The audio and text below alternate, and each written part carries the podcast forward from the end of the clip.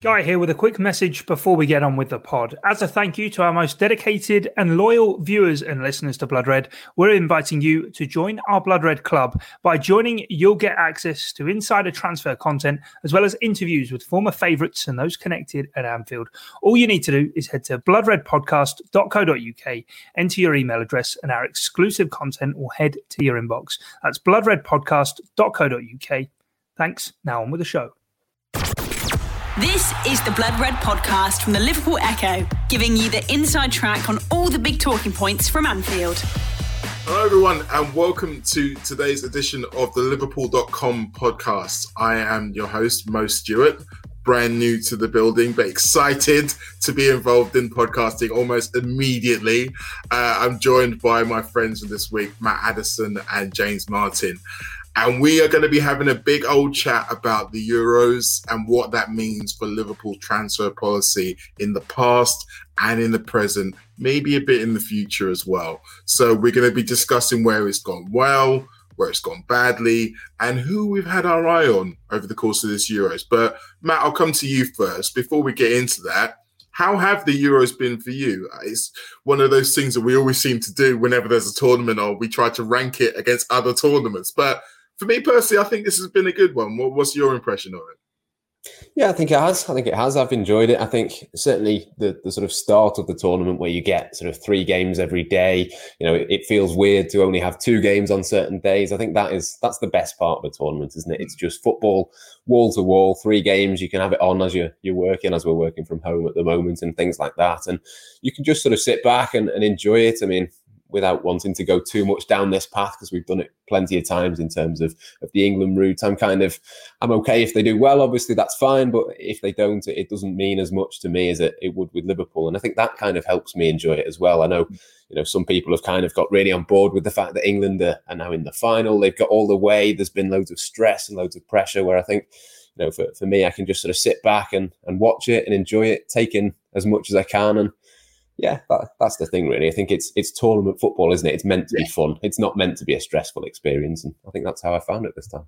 No, that's that's good. I mean, we are students of the game. I like to think all of us, so we can appreciate a good game of football without necessarily having to decide for one side or the other. I do think you're right there, Matt. Regardless of how you feel about it, I think most of our listeners are expecting us to put a, an England position, so to speak, whether you are for or against. I'm very much like you, despite the fact that I grew up as an England fan. I would say it's probably fair to say it's lapsed over the years, but it's nice to be in that kind of in between where I'm not you know, painting St George's cross on my face, but I can be pleased with the boys in, in the in the in the squad. James, how do you feel about it? Yeah, no, I actually did a piece on this a couple of days ago, so I'll just plug that straight away. So, um, so yeah, always on the ball. I like it. yeah, you know me. Um, so yeah, check that out, guys. But um, but yeah, no, I, it's definitely a tricky one. I, I'm basically with you in the sense that I'm happy for them to do well at least in my head, I'm supporting them, but it doesn't really translate into hmm. hugely passionate support or anything. And equally, if Jordan Pickford made a howler in the final, I would find it funny. So, you know, I, I, think I think that's the measure of it, really. I mean, he came pretty close in the semi-final, so I think it's something to look out for. Yeah. Like from from a Liverpool point of view, we haven't really had as many players at this tournament as we've had the previous ones. And I think most of us listening to this show, that's really what we do when the tournament's coming. We kind of look out for our own and see how they've gone. But I mean, obviously, we've got Jordan Henderson in the final. We managed to get himself a goal. I would say there's only really ever been Shaqiri who's kind of made an impact over the course of this this tournament when you say from a Liverpool perspective. But that's not really what we're here to talk about. We're here to talk about future Liverpool players right now. So this is going to be the premise of this part of the show. You can pick anybody who has played, or okay, anyone who's been in a Euro squad. We're not going to necessarily uh, work against someone if their international manager decided not to pick them. And you, you can be Jurgen Klopp right now. You can pick any one player from the Euros, from any squad. Money is no object that's wages, that's transfer fee, that's that's the travel it takes to bring him here. Whatever you like, it does not matter. Who do you think is the most would you have in the squad if you could have anyone? Matt, the floor is yours. I think there's two that kind of immediately spring to mind for me, and I'm pretty certain that one of those is going to be picked by James. So I'll go with the other one. Um, I'm going to go with Kylian Mbappe. Uh, he was in a Euro squad. Money's no object. I think that would be that would be the one. That would be the dream, wouldn't it? It's one that we kind of talk about as well, possibly more hope than, than expectation that it might be realistic one day for Liverpool. I don't think that's necessarily going to be the case, but money no object. Yeah, 100%. I think you'd, you'd take him for loads of obvious reasons. I think he'd be absolutely perfect for Liverpool. Obviously, he's spoken about Liverpool in the past. He's mm-hmm. spoken about Jurgen Klopp.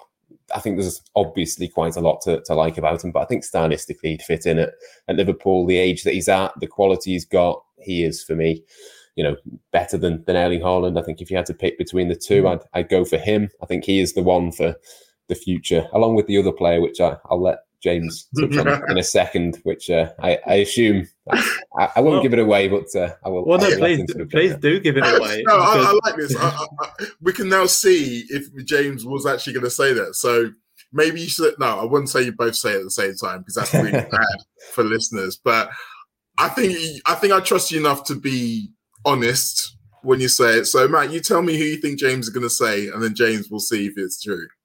Well, sim- similar to James's first answer, James wrote a piece on this player a couple of days ago, um, oh, okay. and he is an unbelievable footballer. I think one of the standout players at the tournament, and that is Pedri from Spain. Hmm.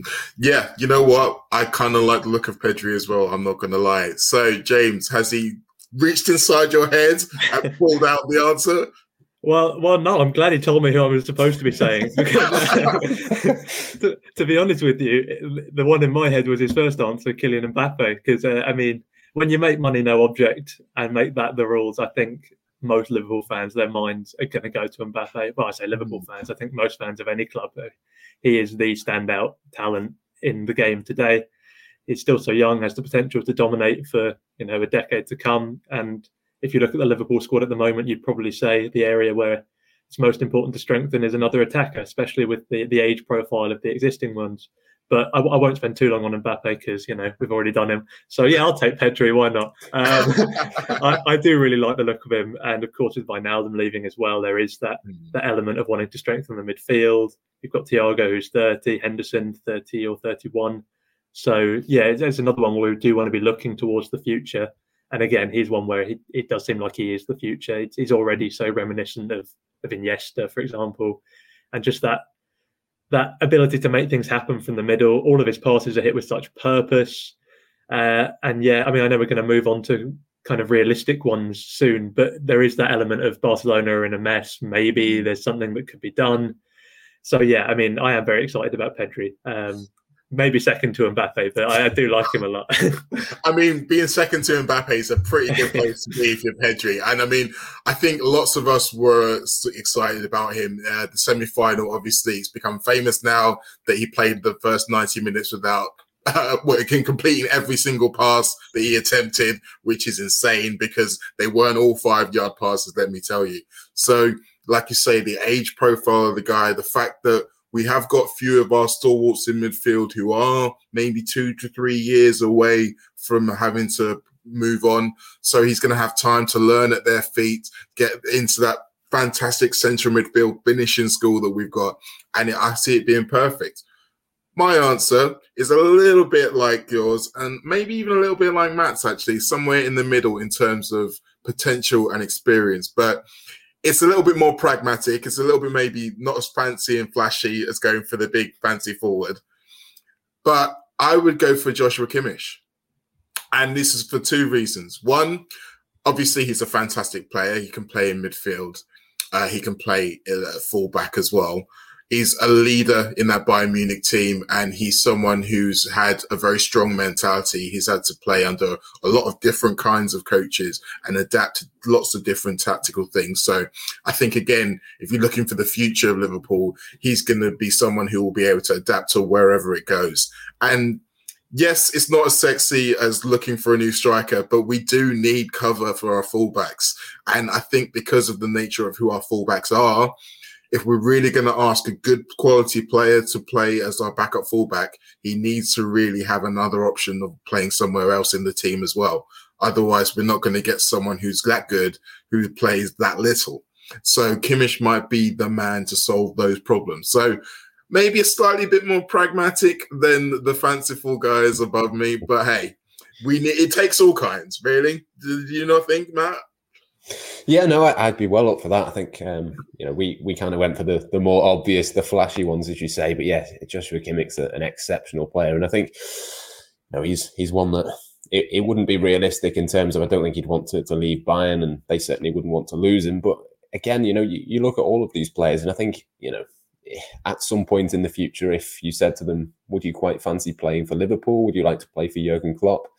We do have to, to sort of think of, of Liverpool as being at that sort of level hmm. now. I think it's it's almost it's easy to forget that sometimes. I think because obviously we focus so much on Liverpool, but you know Liverpool are, are right up there with PSG, with Bayern, with Barcelona, Real Madrid.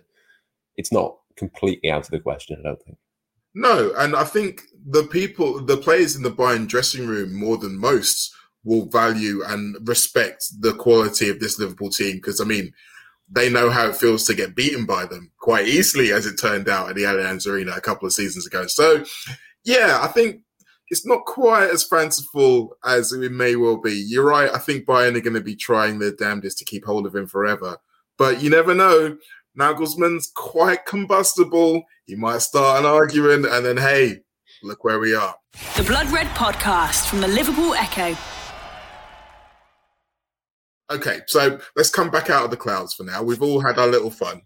Now it's time to be a little bit more pragmatic because the chances are Liverpool are going to be signing more players in this transfer window.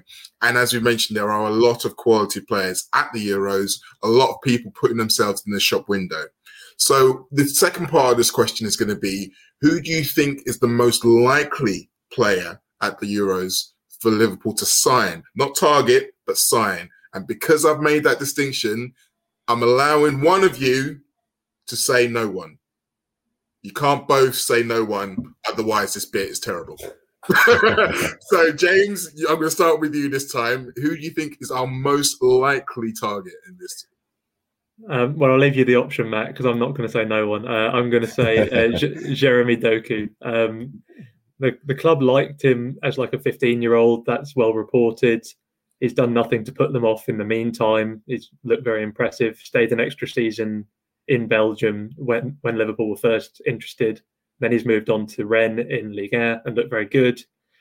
Uh, he's, he's had some quotes about saying that you know if they like me, then I'm I have to be confident that they'll they'll come back for me again if I impress.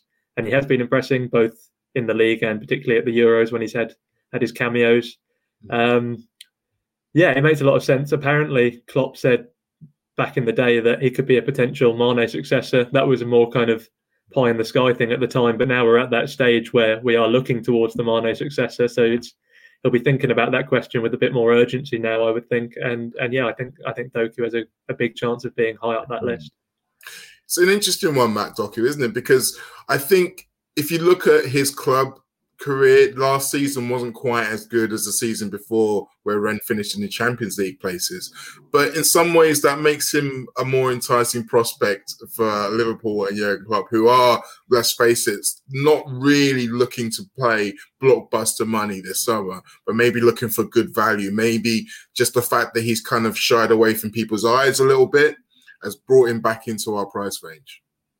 Yeah, I think so. I think, you know, a few people were kind of saying he's turned Liverpool down in the past, maybe that would put them off. But I kind of think of it as being the other way of, I think it was a really, really mature decision, a really mm-hmm. sort of, you know, I think it, from what I've read and, and from what I kind of understand, it, it sort of seems like his father was pretty keen for him to go to Liverpool at the time. Maybe his parents thought, you know, well, Liverpool is this might not come back again. Maybe it's a, a, good chance to, to go there. But it was kind of him himself at the age of 15 that was kind of saying, well, actually, I could go somewhere else. Then I could come there once I've played a bit more. I've made that step up to senior football. And that seems to be exactly what he's done. I mean, I've not seen a huge amount of him other than at the Euros. I think he's been really impressive whenever he's played for, mm. for Belgium. But I just think that maturity, that sort of ability to to take a step back at the age of, of 15 and look at the wider picture for your career. I think, if anything, Liverpool would sort of see that as a positive thing. And like you say, that the valuation isn't going to be the same as you know some of these other players. It's not going to be in the same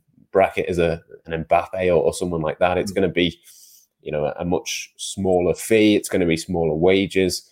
I think for him, the question would be: Is he going to get enough game time for himself at, this stage? Is it a mm. similar sort of situation to, to four years ago, where he was thinking, you know, that there's still a little bit of a path? But I think as long as Liverpool get rid of a couple of players, if they can move on Origi and Shaqiri, there is going to be that space. And, you know, yeah, the opportunity to become Sadio Mane's long-term successor, I think that would be, you know, a, a mm. difficult thing to turn down for a player who's now at an age where it is actually realistic.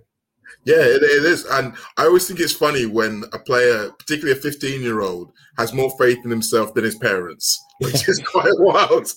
But uh, you make an interesting point there. I mentioned that Origi. I think, in a strange way, him being in the squad and Origi not being in the squad actually makes it harder because if Origi had been there, then someone might have bought him.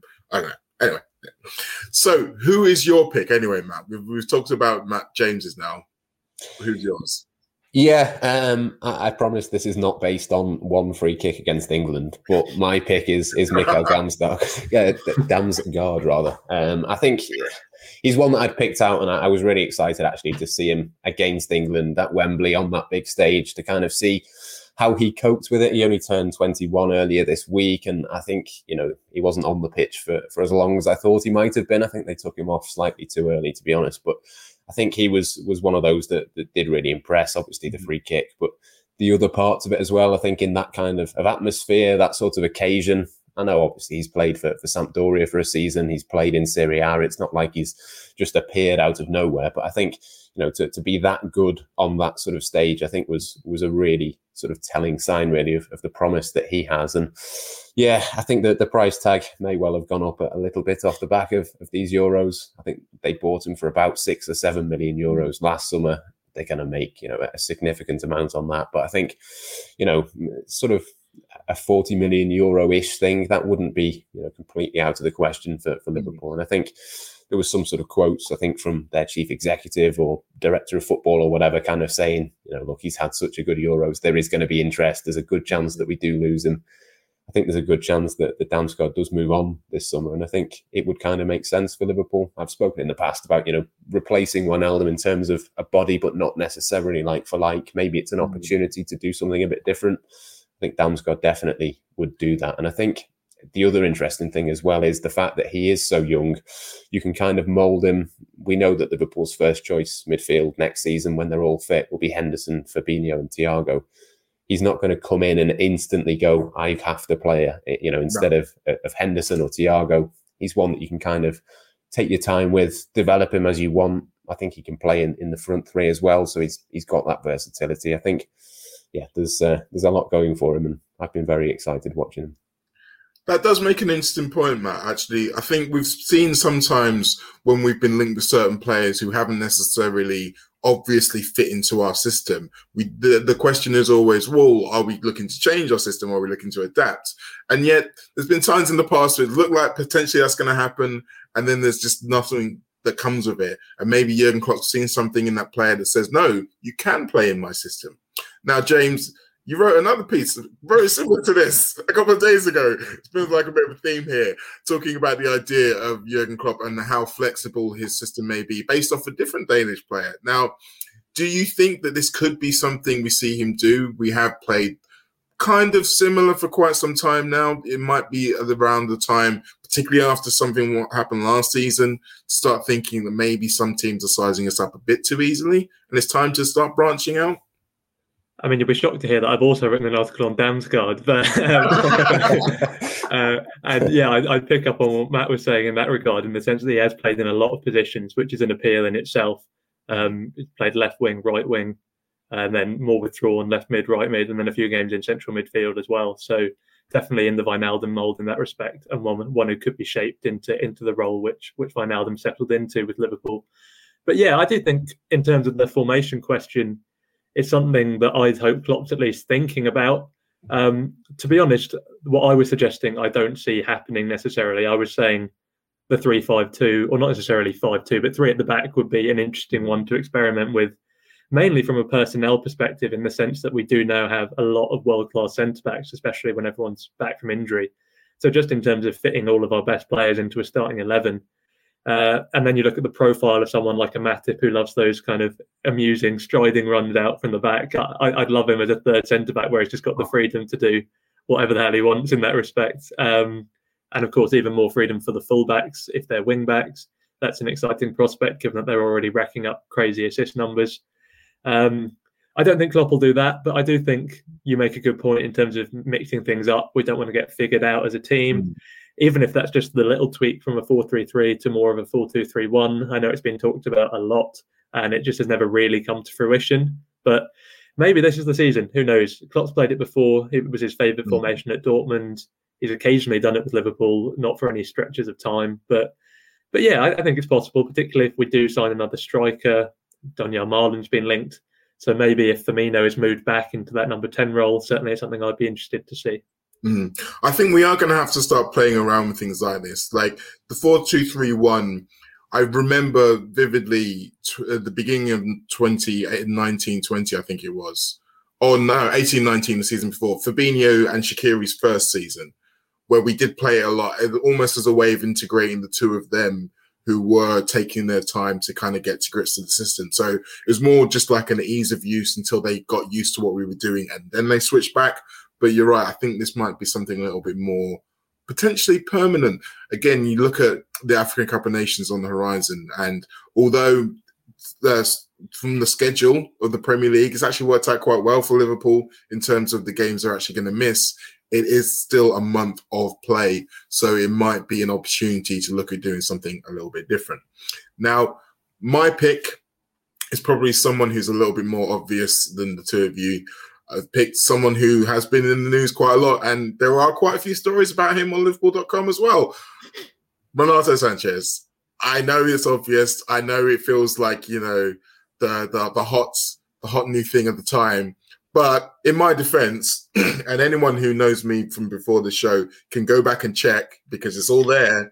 I've been talking about this fella for quite some time, and I felt like he would be a perfect a replacement for Gini, not just because of the way he plays. I just think that he's got the ability to grow into a role and to adapt and to evolve into something that we've not even really seen yet in the Liverpool side. In a, a similar way to what Gini did in much as the player that we thought we were getting didn't turn out to be the player we got. We got a better version.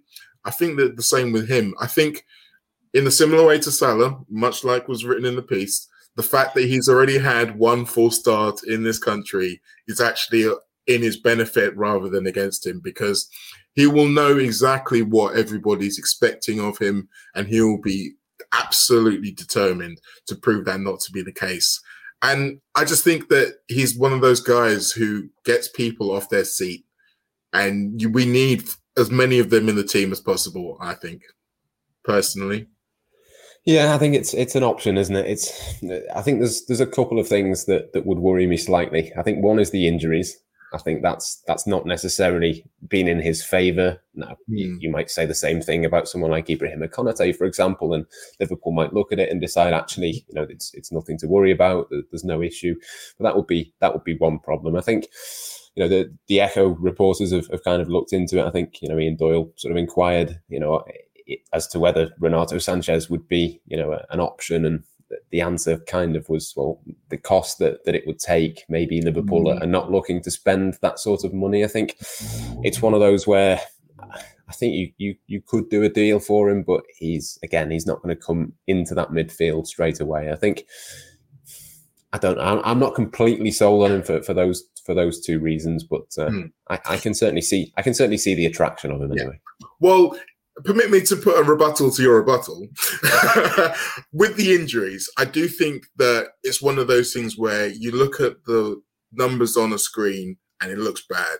But I do think if you think about the way Lille played a lot last season, the weapons that they actually had in midfield and the way that Galtier wanted this side set up, a lot of those games that he missed, he probably could have played, but it was more a case of Galtier wanted him to sit out and get better rather than rushing him back. And he's still young enough to be able to overcome those issues. That's that's my that's my feelings on all of it. Whenever someone says someone's injury prone, I'm always like, they're young, you know, they can get. I mean, modern medicine these days. Look, I mean, I probably couldn't recover from some of these injuries, but you know, these are fit young guys. I feel like it's not something that's going to be an issue. Regarding minutes, again, I think that might be something that works in our favor. The fact and his favor, the fact that he wouldn't necessarily have to demand a place in the forward in the in the first team week in week out. I don't think he would. I think that he wasn't playing absolutely every week at Lille, who although they won the title are obviously a step below Liverpool in terms of global quality and global name. So I think that he would be comfortable integrating himself into that squad slowly in a kind of similar way to what Naby Keita was hopefully going to do and never really quite did. But anyway, we'll have to wait and see on that score. The Blood Red Podcast from the Liverpool Echo. Last thing about the Euros 2020 um, we do have some players at the tournament, as I mentioned at the top of the show, and there's a couple of them who we may well be letting go of. I don't think we're letting go of Thiago nor Henderson. Uh, there's Harry Wilson, who played for Wales, admittedly quite sporadically. Neco Williams, who played a little bit more, and the power cube himself, Xherdan Shaqiri. Now, James, you can probably tell by the fact that I called him the power cube. I'm semi reluctant to see him leave he did a, another fantastic job at the tournament. He is the archetypal tournament player. I think he was one of the ones who we signed after a tournament who went really well, and he scored at every single one he's been at. But are these goals fool's gold? Do we think that he has now become uh, valuable enough to sell or valuable enough to keep? I think probably valuable enough to sell. It breaks my heart because I'm in the same camp as you. I love Xherdan Shaqiri. Like one of my favourite Liverpool players to watch, just especially at, for Switzerland. He's that kind of exciting player. He has the freedom. Almost looks like he's doing everything just at his own pace. Um, but whilst that's really fun to watch, it's also kind of a problem in the Liverpool system. It's it's a bit of a square peg in a round hole. Sometimes that's good. It means he can offer something a bit different, and we have seen it, you know, in in spells where he's he's made a difference. He's come in with some big goals. The United game springs to mind, even though they were both deflected efforts. It was trying to make it happen and ultimately did. Um, and he's had longer stretches where he's looked like he can make an impact. But I do think if his very good Euros campaign has has boosted that price up a bit, it probably makes sense to cash in. It's another one where you're looking at age profile, you're looking at how much realistically will he play, probably not loads. So if it's a case of the money from him could go halfway to someone like a Doku, who's you know a decade his junior, then I think sadly it does make sense. Much much as I love him as a player. It is sad, but I mean, this is football. This is generally what mm-hmm. happens. Even the best of players get old and eventually aren't the best anymore. But there's also a lot of talk about, about Harvey Elliott, of course, who did very well last mm-hmm. season coming back into the squad. Uh, we mentioned the fact that Doku's come on. Now, there's been another piece released recently. Not sure who wrote this one, talking about how difficult it is to assess fringe players, and you never really know when the right time is to sell. But is this the right time to sell? I think it is. Yeah, I think it's. To be honest, I think with with one or two of these players, Harry Wilson, for example, I think the right time to sell may well have already passed. I think probably last summer would have been the time had it not been for the pandemic, possibly even the summer before that. You know, if Bournemouth were, were interested or prepared to throw twenty million or however much they, probably even more than that, to be honest, with it being Bournemouth, but however much they wanted to, to throw at Liverpool, I think that would have, have been the time for, for those sorts of players. In terms of Shaqiri, I think James absolutely nails it. I think you'd be pretty happy to to see him stick about. It wouldn't be the worst thing in the world, but ultimately, if Liverpool are going to make more transfers this summer, which, as we all know, that is what Liverpool fans are desperate for, mm. especially in that sort of forward line. If that's going to happen, I think it's it's going to have to, to happen after Xherdan Shaqiri has gone, probably Origi as well, possibly Minamino if an offer came in. You can't have everyone. I think Harvey Elliott's an interesting one as well. I think mm. I would rather have Harvey Elliott having those minutes than Xherdan Shaqiri. As much mm-hmm. as I love to, to watch Shaqiri, I think you know Harvey Elliott is capable of, of doing a similar job in in sort of bits and pieces. And I think obviously long term his ceiling is is way higher. So yeah, the, the, there's just too many players at the moment, and unfortunately, if if you've got to to sacrifice one of them, I think it makes sense to sacrifice one that you can probably get 13 or 14 million for, rather than someone like Origi, where the interest I think is is going to struggle. I mean, let's face it, Matt. Origi's going to be at the club forever. I think we need to just reconcile ourselves to the fact that he's going to be getting a 20 year testimonial. He's probably going to start driving the bus to back to Kirkby when he retires. He's going to be around forever. I mean, I'm okay with it. It's fine. But you're right. I think the fact that Shaqiri has made himself so valuable has probably forced Liverpool's hand. He probably will be the one to go. And I think it's fair to say he'll go with all of our best wishes. Now, I wanted to do a little bit about Liverpool and signing players off the back of tournaments. As we were talking about Shaqiri, he's probably the last time you could say we really did it. And even that was mainly because of his release clause. But that in itself is a point the fact that Liverpool don't really tend to do this. We're not quite as much a flavour of the month type club when it comes to our signings, James. I think that that's a good thing personally. How do you feel about it? Yeah, definitely. I think it's just the way the modern game has gone. Certainly, a club like Liverpool, where the recruitment is such a key part of the operation. I mean, it's not so much the money ball we were expecting when FSG mm. came in, but it is that sort of similar thinking in terms of buying smart rather than necessarily spending hugely on, like you say, whoever the flavour of the month is.